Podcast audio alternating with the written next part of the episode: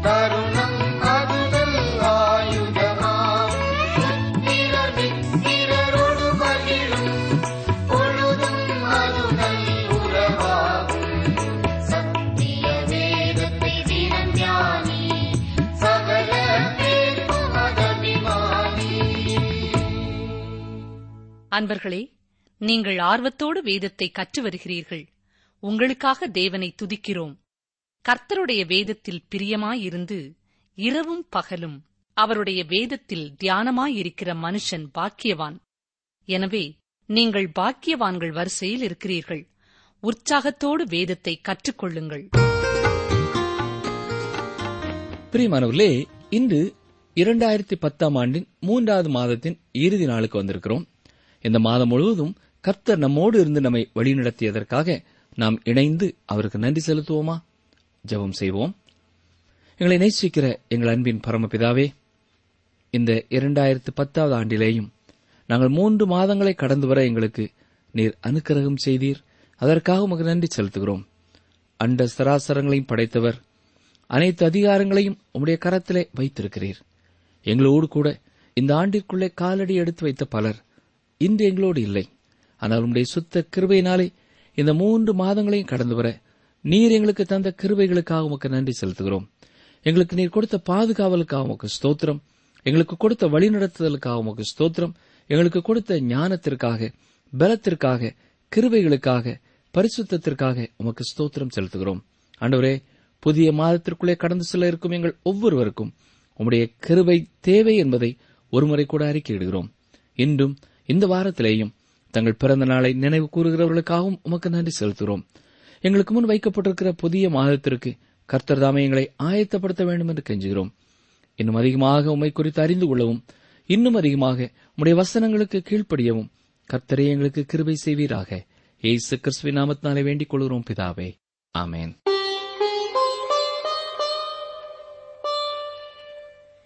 இயேசு அவர்கள் முகமாய் திரும்பி எருசலேமின் குமாரத்திகளே நீங்கள் எனக்காக அழாமல் உங்களுக்காகவும் உங்கள் பிள்ளைகளுக்காகவும் அழுங்கள் என்றார்.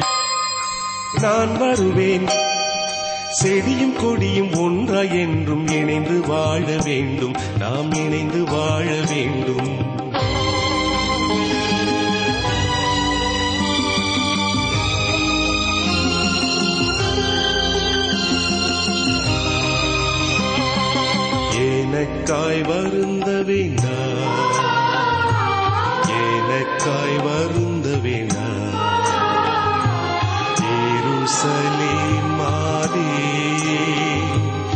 எனக்காய் வருந்த வேண்டாம்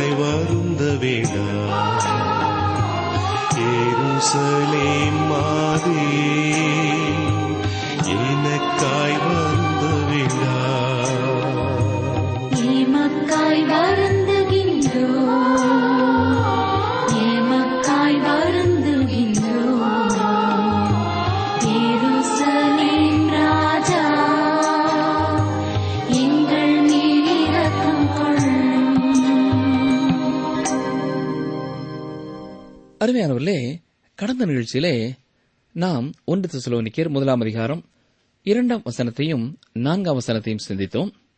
அப்போஸ்தலனாய் பவுலும் உடன் ஊழியர்களும் தெசலோனிக்கே சபையை நினைத்த பொழுதெல்லாம் அவர்களது விசுவாசத்தின் கிரியையையும் அன்பின் பிரயாசத்தையும் கர்த்தராய் இயேசு கிறிஸ்துவின் மேலுள்ள அவர்கள் நம்பிக்கையையும் பொறுமையையும் நினைவு கூர்ந்து அவர்கள் ஜபங்களிலே இடைவிடாமல் அவர்களுக்காக விண்ணப்பம் பண்ணி எப்பொழுதும் தேவனை ஸ்தோத்தரித்தார்கள் என்று பவுல் கூறினார். அது மட்டுமல்ல மூன்றாவது வசனத்திலே சொல்லும்பொழுது நீங்கள் தெரிந்து கொள்ளப்பட்டவர்கள் என்று நாங்கள் அறிந்து இதை செய்தோம் என்றும் குறிப்பிட்டிருக்கிறார். மீண்டும் இங்கே தெரிந்து கொள்ளுதல் என்னும் சத்தியத்தை பார்க்கிறோம். ஏற்கனவே நாம் எபேசியர் நிறுவத்தை கற்றுக்கொள்ளும் பொழுது இதை குறித்து மிக விபரமாக சிந்தித்தது ஒருவேளை உங்களுக்கு நினைவிலே இருக்கலாம். எபேசியர் முதலாம் அதிகாரம் நான்காம் வசனத்திலே தமக்கு முன்பாக நாம் அன்பில் பரிசுத்தம் உள்ளவர்களும் குற்றமில்லாதவர்களுமாயிருப்பதற்கு அவர் உலக தோற்றத்திற்கு முன்னே கிறிஸ்துவுக்குள் நம்மை தெரிந்து கொண்டபடியே என்று குறிப்பிட்டிருக்கிறார். தேவன் நம்மை தெரிந்தெடுத்திருக்கிறார் என்ற சத்தியத்தை குறித்து பலர் ஆழமாக சிந்திக்கிறதில்லை. இந்த தெசலோனிக்க சபை மக்கள் மிக குறுகிய காலகட்டத்திலே விசுவாசத்திற்குள்ளே கடந்து வந்திருந்தாலும் அவர்களுக்கும் இந்த தெரிந்து கொள்தலின் சத்தியத்தை அவர்கள் புரிந்து கொள்ள விரும்புகிறார். பௌல போஸ்தலன் தேவனுடைய கண்ணோட்டத்திலே இந்த தெரிந்து கொள்ளுதலை குறித்து பேசுகிறார். ஒருவேளை நானோ நீங்களோ தேவனுடைய கண்ணோட்டத்திலே இதை காண முடியாவிட்டாலும் இந்த சத்தியத்தை நாம் ஏற்றுக்கொள்ள வேண்டியவர்களாக இருக்கிறோம். கணித பாடத்திலே குறிப்பாக புள்ளிகள் வரிகள் கோணங்கள் முதலானவைகளுக்கு இடையிலே உள்ள ஒப்புமை பற்றிய கணக்கியல் பாடத்திலே சில அடிப்படை உண்மைகளை நாம் வைத்திருக்கிறோம். உதாரணமாக இரண்டு புள்ளிகளுக்கு இடையே உள்ள குறுகிய தூரம் நேர்கோடாக இருக்கும் என்பதை யாரும் நிரூபிக்காவிட்டாலும் அதை நாம் ஏற்றுக்கொள்கிறவர்களாயிருக்கிறோம் இதேபோல சில சத்தியங்களை அவை நிரூபிக்கப்படாவிட்டாலும் உண்மை என்று ஏற்றுக்கொள்கிறோம். அதுபோன்ற ஒரு உண்மை என்னவென்றால் சில சத்தியங்களை உண்மை என்று நாம் நிரூபிக்க முடியாது என்றாலும் அது உண்மையானதாகவே இருக்கும். அப்போஸ்தாய் பவுல் தெரிந்து கொள்ளுதல் என்பதை குறித்து வாக்குவாதம் செய்ய முயற்சிக்கவில்லை அல்லது அதை நிரூபிக்கவும் முயற்சிக்கவில்லை. மிக தெளிவாக அந்த உண்மையை அவர் அறிவிக்கிறார். நீங்கள் தெரிந்து கொள்ளப்பட்டவர்கள் என்று நாங்கள் அறிந்திருக்கிறோம் என்கிறார். பிரியமனுள்ளே இது தெசலோனிக்கே சபையை குறித்த தேவனுடைய கண்ணோட்டம். சர்வத்தையும் சிருஷ்டித்தவர் சகல அதிகாரங்களையும் உடையவராய் இருக்கிறார். இந்த தெரிந்து கொள்ளுதல் என்ற சத்தியத்திற்கு பின்னாலேயும் எல்லா ஜீவராசிகளுக்கு பின்னாலேயும் தேவனுடைய சர்வ வல்லமை இருக்கிறது. உருவாக்கியவரே சகல அதிகாரங்களையும் உடையவராயிருக்கிறார் இந்த உலகத்தை தேவன் சிருஷ்டித்தார் என்பதை நாம் உணர்ந்திருக்க வேண்டும். அதை அவர் எவ்வாறு சிருஷ்டித்தார் என்றோ ஆதியாமத்திலே சொல்லப்பட்டிருக்கிற விவரங்களை குறித்தோ வாக்குவாதம் நாம் செய்ய தேவையில்லை. ஆதியிலே தேவன் வானத்தையும் பூமியையும் சிருஷ்டித்தார் என்ற உண்மையை நான் முக்கியத்துவப்படுத்த விரும்புகிறேன். இன்று அவரே அனைத்தையும் சிருஷ்டித்தார் என்று சொல்கிற சிலர் இந்த உலகத்தை அவர் வழிநடத்துகிறார் என்ற உரிமையை மறுக்கிறார்கள். தேவனே இதற்கு ஒரு நோக்கம் வைத்திருக்கிறார் என்பதை மறுக்கிறார்கள். அருமையானவர்களே நீங்களும் நானும் வாழும் இந்த உலகமானது தேவனால் சிருஷ்டிக்கப்பட்டதும் அவருடைய மகிமைக்காகவே இருக்கிறதுமாய் இருக்கிறது. மலை பிரசங்கத்திலே இயேசு கிறிஸ்து சொல்லும் பொழுது கூட மத்திய எழுதின சுசேஷம் ஐந்தாம் அதிகாரம் பதினாறாம் வசனத்திலே மனுஷர் உங்கள் நற்கிரியைகளைக் கண்டு பரலோகத்தில் இருக்கிற உங்கள் பிதாவை மகிமைப்படுத்தும்படி உங்கள் வெளிச்சம் அவர்கள் முன்பாக பிரகாசிக்க கடவுது என்றுதான் கூறியிருக்கிறார். மனுஷர் உங்கள் நற்கிரியைகளைக் கண்டு உங்களை மகிமைப்படுத்தும்படி என்று அவர் கூறவில்லை. உங்கள் நற்கிரியைகள் பரலோகத்தில் இருக்கிற பிதாவை மகிமைப்படுத்த வேண்டும். என்னை கேட்டுக்கொண்டிருக்கிற எனக்கு அருமையான கிறிஸ்தவ நண்பரே குறிப்பாக உங்களிடத்தில் நான் சொல்லிக்கொள்ள விரும்புவது தேவனே சிருஷ்டிகர். அவருடைய மகிமைக்காகவே இந்த உலகம் இருக்கிறது. அவர் தேவனாய் இருக்கிறார். அவரே அன்றி வேறு ஒருவரும் இல்லை. ஆலோசனைக்காக எந்த ஒருவரையும் அவர் நோக்கி பார்க்கிறதில்லை. அவரது நோக்கத்திற்காகவே இந்த உலகை அவர் வழிநடத்திச் செல்கிறார். அவருடைய மகிமைக்காகவே அவர் இந்த உலகத்தை கொண்டு செல்கிறார். தேவனை மையமாக கொண்ட ஒரு உலகத்திலே நாம் வாழ்கிறோம். மனிதனை மையமாக கொண்ட உலகம் அல்ல. வெறும் பூமியை மையமாக கொண்ட உலகமும் அல்ல. பரலோகத்தை மையமாக கொண்ட ஒரு உலகத்திலே நாம் வாழ்ந்து கொண்டிருக்கிறோம். இது தேவனுடைய உலகம். அவருடைய சித்தப்படி அவருடைய வழியிலே அவரே இதை கொண்டு செல்கிறார். மற்றும் ஒரு காரியத்தையும் நாம் நன்றாக புரிந்து கொள்ள வேண்டும். தேவன் ஒரு கொடுங்கோலன் அல்ல. தேவன் நீதி உள்ளவர் அவர் நேர்மையானவர். அவர் பரிசுத்தமானவர். தேவன் செய்யும் அனைத்து காரியங்களும் சரியானதாகவே இருக்கும். ஒருவேளை எப்பொழுதும் இதை நீங்கள் சிந்திக்கிறதில்லை. ஆனால் பிரிமானவர்களே தேவன் தான் செய்யும் காரியங்களிலே சரியாக காரியங்களை செய்யவில்லை என்று நீங்கள் எண்ணுவீர்கள் என்றால் தேவன் சரியான திட்டத்தை பின்பற்றவில்லை என்று நீங்கள் நினைப்பீர்கள் என்றால் உங்களுடைய எண்ணம்தான் தவறு என்பதை நீங்கள் மறந்து போகாதிருங்கள். தேவன் தவறு செய்கிறவர் அல்ல. நீங்கள் தவறான எண்ணம் கொண்டிருக்கிறீர்கள். உங்கள் எண்ணத்தை தான் சரி செய்து கொள்ள வேண்டும். நீங்கள் அவ்வாறு சரி செய்து கொள்ளவில்லை என்றால் நீங்கள்தான் தேவனுடைய திட்டத்திற்கு வெளியே நிற்கிறீர்கள். இந்த அண்ட சராசரங்களும் தேவனுக்காக இருக்கிறது. அவருடைய மகிமைக்காக இருக்கிறது. அவருடைய நோக்கத்திற்காக இருக்கிறது. அவருடைய மகிமைக்காக இல்லாமல் வேறு எந்த ஒரு காரியமும் நடைபெறப் போகிறதில்லை. அவரே அதிகாரத்தில் இருக்கிறார். அவரே பொறுப்பில் இருக்கிறார். அவரே அண்ட சராசரங்களையும் ஆண்டு கொண்டிருக்கிறார். இதை மனதிலே கொண்டவர்களாக இன்னும் சில காரியங்களையும் நாம் சற்றே கவனிப்போம். பிரியமானவர்களே நீங்கள் இந்த உலகத்திலே பிறந்திருக்கிறீர்கள் என்ற உண்மையை குறித்து என்றாவது நீங்கள் சிந்தித்ததுண்டா? நீங்கள் இந்த உலகத்திலே பிறக்காமலேயே இருந்திருக்கலாம். நானும் பிறக்காமலேயே இருந்திருக்கலாம். தேவன் என்னிடத்திலோ அல்லது உங்களிடத்திலோ வந்து சுரேஷ் நீ இந்த உலகத்திலே பிறக்கிறாயா? மேட்சி இந்த உலகத்திலே நீ பிறக்கிறாயா? என்று கேட்டுக்கொண்டிருக்கவில்லை. அவரே அதை குறித்து சிந்தித்தார் அவரே அதை குறித்து தீர்மானம் செய்தார். நீங்களும் நானும் இந்த உலகத்திலே இன்று வாழ்வதற்கு காரணம் அவரே. நான் ஒரு ஆணாக பிறக்க வேண்டுமா? பெண்ணாக பிறக்க வேண்டுமா என்று ஆண்டவர் என்னிடத்திலே கேட்கவில்லை. அப்படி என்னிடத்திலே கேட்பதற்கு அப்பொழுது நான் இல்லை. நான் எந்த பெற்றோருக்கு பிறக்க வேண்டும் என்று அவர் என்னிடத்திலே கேட்கவில்லை. அவர்கள் தேவனுக்கு பயந்தவர்களாக இருக்க வேண்டுமா? செல்வந்தராக இருக்க வேண்டுமா? என்றெல்லாம் அவர் கேட்கவே இல்லை. இது தேவன் சிருஷ்டித்த தேவனுடைய உலகமாயிருக்கிறபடினாலே அவரே காரியங்களை செய்கிறார். அவர் செய்யும் காரியங்கள் உங்களுக்கு ஒருவேளை விருப்பமில்லாமல் இருக்கலாம். ஆனால் அவர் அவ்வாறுதான் செயல்படுவார். நன்றாக கவனிங்கள் தேவன் ஒரு கொடுங்கோலன் அல்ல.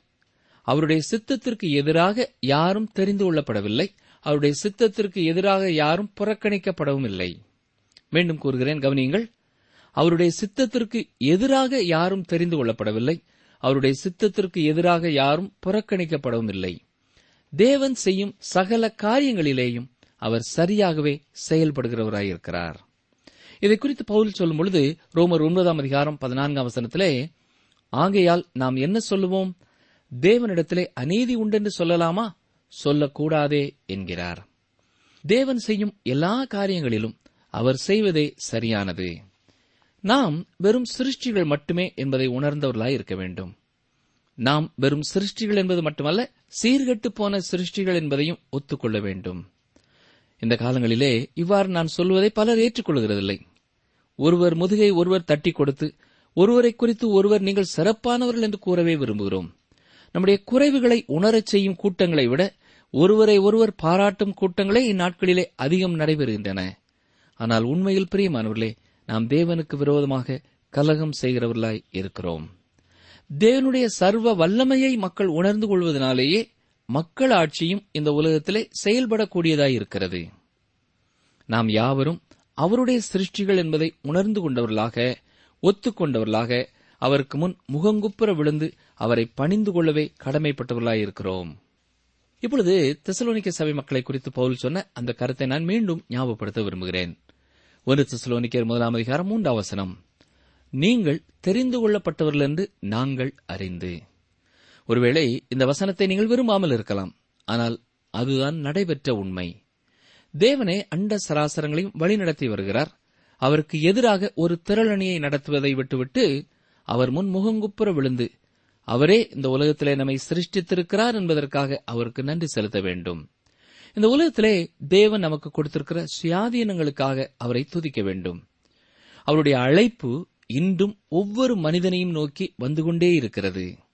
யோவான் ஏழாம் அதிகாரம் முப்பத்தி ஏழாம் வசனத்திலே இயேசு சொல்லும் பொழுது ஒருவன் தாகமாயிருந்தால் என்னிடத்தில் வந்து பானம் பண்ண கடவன் என்கிறார். நிகழ்ச்சியை கேட்டுக்கொண்டிருக்கிற அருமையான சகோதரனே சகோதரியே நீங்களும் தாகமுள்ளவர்களாயிருக்கிறீர்களா? நிம்மதியே இல்லை என்று எண்ணிக்கொண்டிருக்கிறீர்களா? எப்பொழுதும் பயத்திலோ கவலையிலேயோ வாழ்ந்து கொண்டிருக்கிறீர்களா? இயேசுவண்டை வாருங்கள். அவர் உங்களை ஏற்றுக்கொள்ள காத்துக் கொண்டிருக்கிறார். எனக்கு தாகமில்லை எனக்கு தேவை எதுவும் இல்லை என்று கூறுவீர்கள் என்றால் நீங்கள் அவரிடத்திலே வரவேண்டியதில்லை. தேவனை விட்டு தூரம் போன உலகத்தின் ஒவ்வொரு தனி மனிதனுக்கும் அவர் இலவசமான மீட்பை கொடுக்கிறவராயிருக்கிறார். இந்த உலகத்திலே உள்ள ஒவ்வொரு மனிதனையும் பார்த்து ஒன்று நீ எடுத்துக்கொள் அல்லது விட்டுவிடு என்றுதான் கூறுகிறார். அவர் யாரையும் கட்டாயப்படுத்துகிறவர் அல்ல. அவர் நம்மை சுயாதீனம் உள்ளவர்களாய் படைத்திருக்கிறார். நாமே அந்த தெரிந்தெடுப்பை செய்து கொள்ள நம்மை உருவாக்கியிருக்கிறார். ஒன்று நீங்கள் அவரை உங்கள் ரட்சகராக ஏற்றுக்கொள்ளுங்கள் அல்லது நீங்கள் அவரை புறக்கணித்து விடுங்கள். இந்த இரண்டிற்கும் இடைப்பட்ட ஒரு நிலையிலே நீங்கள் வாழ முடியாது. இந்த இரண்டில் ஒன்றை கட்டாயம் ஒவ்வொரு மனிதனும் தெரிந்து கொள்ள உரிமை பெற்றவனாய் விடுதலை உணர்வு பெற்றவனாய் இருக்கிறான். நீங்கள் அவரை உங்கள் ரட்சகராக ஏற்றுக்கொள்வீர்கள் என்றால் அது உங்களுக்கு நல்லது. தொடர்ந்து ஒன்று தெசலோனிக்கர் முதலாம் அதிகாரம் ஐந்தாம் வசனத்தை பார்ப்போம். எங்கள் சுவிசேஷம் உங்களிடத்தில் வசனத்தோடே மாத்திரமல்ல வல்லமையோடும் பரிசுத்த ஆவியோடும் முழு நிச்சயத்தோடும் வந்தது. நாங்களும் உங்களுக்குள்ளே இருந்தபோது உங்கள் நிமித்தம் எப்படிப்பட்டவர்களாய் இருந்தோம் என்று அறிந்திருக்கிறீர்களே.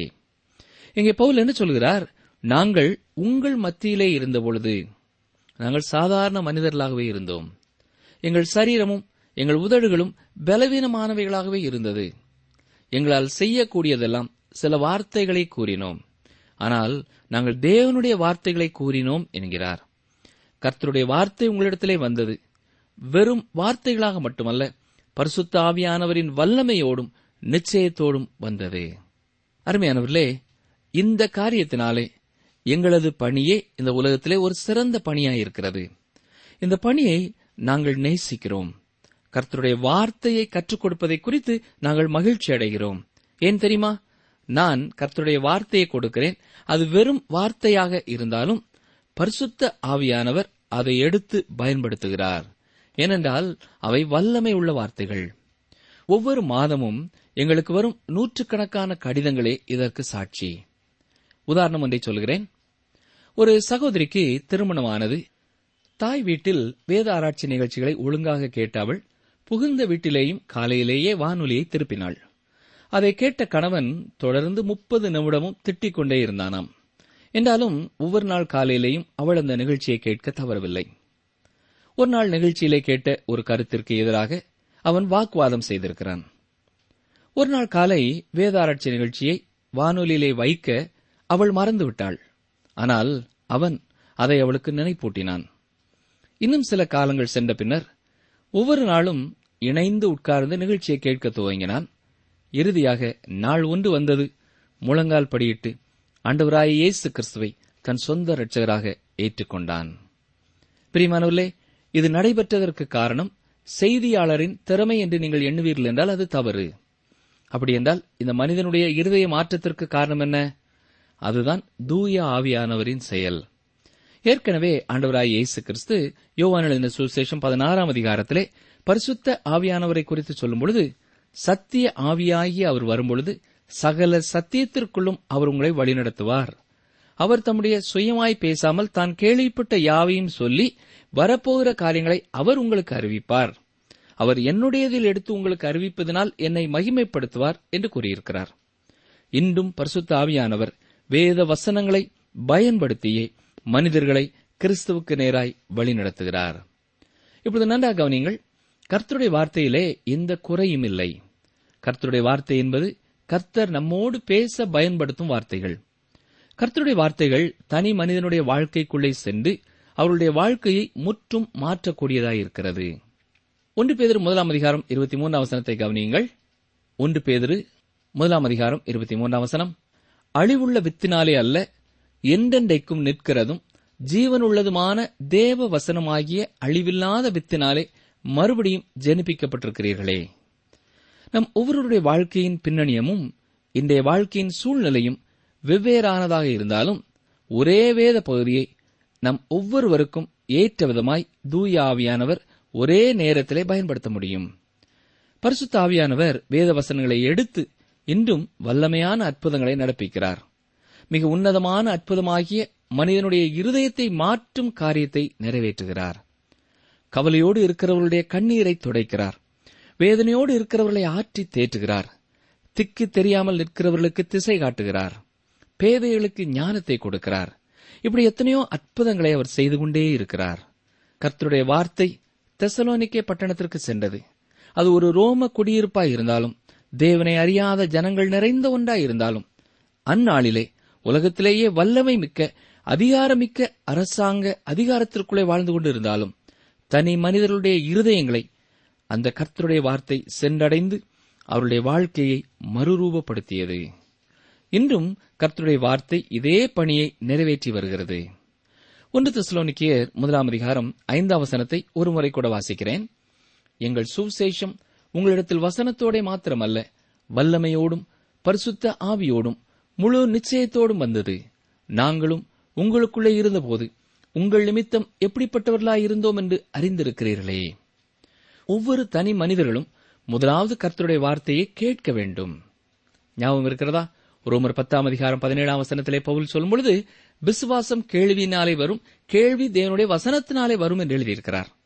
கர்த்தருடைய வேதம் எந்த சாதாரணமான புத்தகத்தையும் விட மேலானது. பரிசுத்தாவியானவரின் துணையின்றி சுவிசேஷமும் வெறும் வார்த்தைகளாகவே இருக்கிறது. எனவேதான் சுவிசேஷம் வசனத்தினாலே மாத்திரமல்ல வல்லமையோடும் பர்சுத்தாவியோடும் முழு நிச்சயத்தோடும் வந்தது என்று எழுதியிருக்கிறார். ஆண்டவராய் இயேசு கிறிஸ்து இதை குறித்துத்தான் யோவான் பதினாறாம் அதிகாரம் ஏழு முதல் பதினோரு வசனம் வரை இவ்வாறு கூறியிருக்கிறார். கவனியங்கள் வாசிக்கிறேன். யோவான் பதினாறாம் அதிகாரம் ஏழு முதல் பதினொன்று வரை. நான் உங்களுக்கு உண்மையை சொல்கிறேன். நான் போகிறது உங்களுக்கு பிரயோஜனமாயிருக்கும். நான் போகாதிருந்தால் தேற்றரவாளன் உங்களிடத்தில் வரார். நான் போவேனேயாகில் அவரை உங்களிடத்திற்கு அனுப்புவேன். அவர் வந்து பாவத்தை குறித்தும் நீதியை குறித்தும் நியாய தீர்ப்பை குறித்தும் உலகத்தை கண்டித்து உணர்த்துவார். அவர்கள் என்னை விசுவாசியாதபடியினாலே பாவத்தை குறித்தும் நீங்கள் இனி என்னை காணாதபடிக்கு நான் என் பிதாவினிடத்திற்கு போகிறபடியினாலே நீதியை குறித்தும் இந்த உலகத்தின் அதிபதி நியாயம் தீர்க்கப்பட்டதினாலே நியாய தீர்ப்பை குறித்தும் கண்டித்து உணர்த்துவார். நிகழ்ச்சியை கேட்டுக்கொண்டிருக்கிற எனக்கு கருமையான சகோதரனே அருமையான சகோதரியே நிகழ்ச்சியை நிறைவு செய்யும் முன் இன்று நாம் கேட்ட சத்தியங்களை உங்களுக்கு மீண்டும் ஞாபகப்படுத்த விரும்புகிறேன். முதலாவதாக தெரிந்து கொள்ளப்பட்டவர்கள் என்னும் சத்தியத்தை மறந்து போக வேண்டாம். இந்த உலகத்திலே ஒரு சிலரை மட்டும் தேவன் ரட்சிக்கிறார். சிலரை அவரே தள்ளிவிடுகிறார் என்று கூறுவது தவறான ஒரு கொள்கையாகும். தேவன் இந்த உலகத்தில் உள்ள அத்தனை பேரையும் ரட்சிக்க விருப்பமுள்ளவராயிருக்கிறார் என்பதை ஒன்று திமுத்தேயு இரண்டாம் அதிகாரம் நான்காம் வசனத்திலே கூறியிருக்கிறார். மட்டுமல்ல வருத்தப்பட்டு பாரம் சுமக்கிறவர்களே நீங்கள் எல்லாரும் என்னிடத்திற்கு வாருங்கள். நான் உங்களுக்கு இழைப்பாறுதல் தருவேன் என்ற ஒரு அழைப்பை கொடுத்திருக்கிறார். எனவே அவரண்டை வருவதற்கான அழைப்பு உலக மக்கள் அத்தனை பேருக்கு முன்னாலேயும் வைக்கப்பட்டிருக்கிறது. ஒன்று நீங்கள் அவரை உங்கள் ரட்சகராக ஏற்றுக்கொண்டு அவரண்டை வர வேண்டும். அல்லது நீங்கள் அவரை புறக்கணிக்கிறீர்கள். இந்த இரண்டிற்கும் இடைப்பட்ட ஒரு நிலை இல்லை என்பதை நாம் புரிந்து கொள்ள வேண்டும். இரண்டாவதாக நாம் மனதிலே வைத்துக் கொள்ள வேண்டிய ஒரு முக்கியமான காரியம் கர்த்தருடைய வார்த்தை வல்லமையோடும் பரிசுத்த ஆவியோடும் முழு நிச்சயத்தோடும் ஒவ்வொரு நாளும் நம்மை நோக்கி வந்து கொண்டே இருக்கிறது. செய்தி அளிப்பவர் யார் என்பது முக்கியமல்ல. நீங்கள் கர்த்தருடைய வார்த்தையை கேட்கிறீர்கள் என்றால் தூய ஆவியானவர் அதை நீங்கள் புரிந்து கொள்ளத்தக்க விதத்திலே உங்களுக்கு விளக்கி காட்டும் பொழுது அதற்கு கீழ்ப்படியுங்கள். தெசலோனிக்கே பட்டணத்திலே ஊழியம் செய்த பவுலும் சில்வானும் தீமோத்தேயும் சபை மக்களுக்கு முன்னாலே திறந்த புத்தகங்களாக ஒளிவு மறைவு இல்லாத ஒரு வாழ்க்கை வாழ்ந்தார்கள். கர்த்தருடைய பணியை திருச்சபைகளிலே செய்கிற ஊழியர்களும் மறைவான திட்டங்களை வையாமல் திருச்சபை மக்களோடு திறந்த மனதுள்ளவர்களாக ஒருமனப்பட்ட இருதயமுள்ளவர்களாக கர்த்தருடைய நாம மகிமையையே முக்கியத்துவப்படுத்தி பணி செய்யும் பொழுது அங்கே கர்த்தருடைய நாமம் மகிமைப்படும். அநேகர் கர்த்தரை அறியும் அறிவிற்குள்ளாய் வழிநடத்தப்படுவார்கள் ஜெபிப்போமா? எங்களை நேசிக்கிறங்கள் அன்பின் ஆண்டவரே நாங்கள் உண்மை தெரிந்து கொள்ளவில்லை. நீர் எங்களை தெரிந்தெடுத்திருக்கிறீர். அதற்காக உமக்கு நன்றி செலுத்துகிறோம். நாங்கள் விரும்பாத நேரத்திலேயும் எங்களுக்கு முன்னே நீர் வைத்த மாபெரும் அழைப்பிற்காக உமக்கு ஸ்தோத்திரம் செலுத்துகிறோம். இந்த நிகழ்ச்சியை கேட்கிற ஒவ்வொருவரும் உம்முடைய அழைப்பிற்கு கீழ்ப்படிந்தவர்களாக உம்மை தங்கள் ரட்சகராக ஏற்றுக்கொள்ள தூய ஆவியானவர் தொடர்ந்து கிரியை நடப்பிக்க வேண்டும் என்று சொல்லி நாங்கள் வாஞ்சிக்கிறோம் ஐயா. உணர்ந்து கொள்ளும் உணர்வுள்ள இருதயத்தை எங்கள் நேயர்கள் ஒவ்வொருவருக்கும் தர வேண்டும் என்று கெஞ்சுகிறோம். ஒவ்வொரு நாளும் எங்களை நோக்கி வரும் உம்முடைய வசனங்கள் வல்லமையோடும் பரிசுத்தாவியோடும் முழு நிச்சயத்தோடும் வரும்பொழுது அதை கவனமாய் கேட்கவும் உணர்வடையவும் கீழ்ப்படியவும் உற்சாகமடையவும் நீரே எங்களுக்கு கிருவை செய்யும். நீண்ட நாட்களாக உடைய வசனங்களை கேட்டுக்கொண்டே இருந்தாலும் இன்னமும் தங்கள் வாழ்க்கையிலே உமக்கு பூரண இடமளிக்காத சகோதர சகோதரிகளையும் நாங்கள் நினைவு கூர்ந்து ஜெபிக்கிறோம். தூயாவியானவரே தொடர்ந்து அவர்களோடும் பேசும். அவர்கள் இருதயங்கள் கடினப்பட்டு போய்விடாதபடி காத்துக்கொள்ளும். இன்றும் அநேகர் உம்மை அறியும் அறிவிற்குள்ளே கடந்து வர கருவை செய்யும். இயேசு கிறிஸ்துவின் வல்லமையுள்ள நாமத்தினாலே மனத்தாழ்மையோடு ஜெபிக்கிறோம் பிதாவே. ஆமேன்.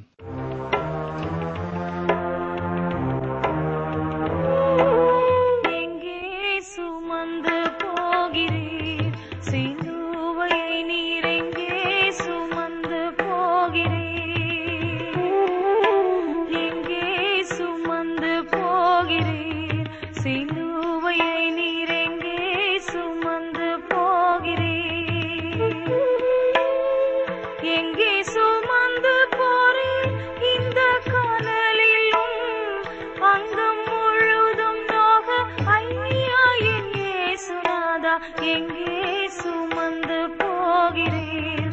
சிலுவையை நீ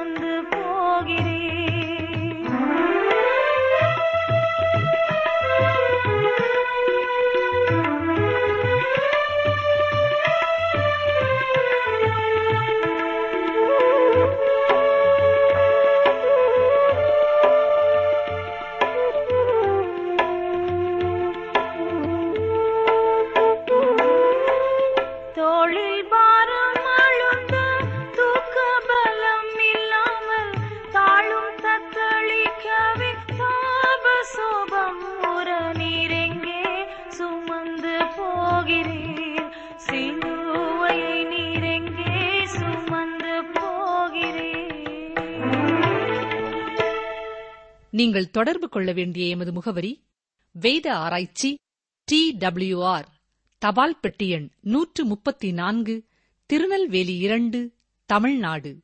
எங்கள் தொலைபேசி எண் தொன்னூற்று நான்கு நாற்பத்தி இரண்டு இருபத்தி ஐந்து இருபத்தி ஆறு இருபத்தி ஏழு மீண்டும் கூறுகிறோம்.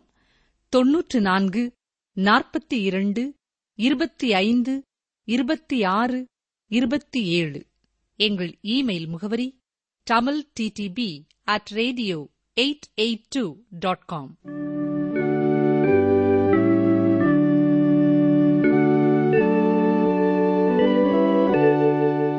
கர்த்தர் உன் களஞ்சியங்களிலும் நீ கையிடும் எல்லா வேலையிலும் உனக்கு ஆசீர்வாதம் கட்டளையிடுவார்.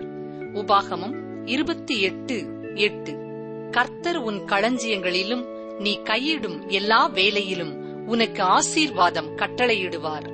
உபாகமம் இருபத்தி எட்டு எட்டு.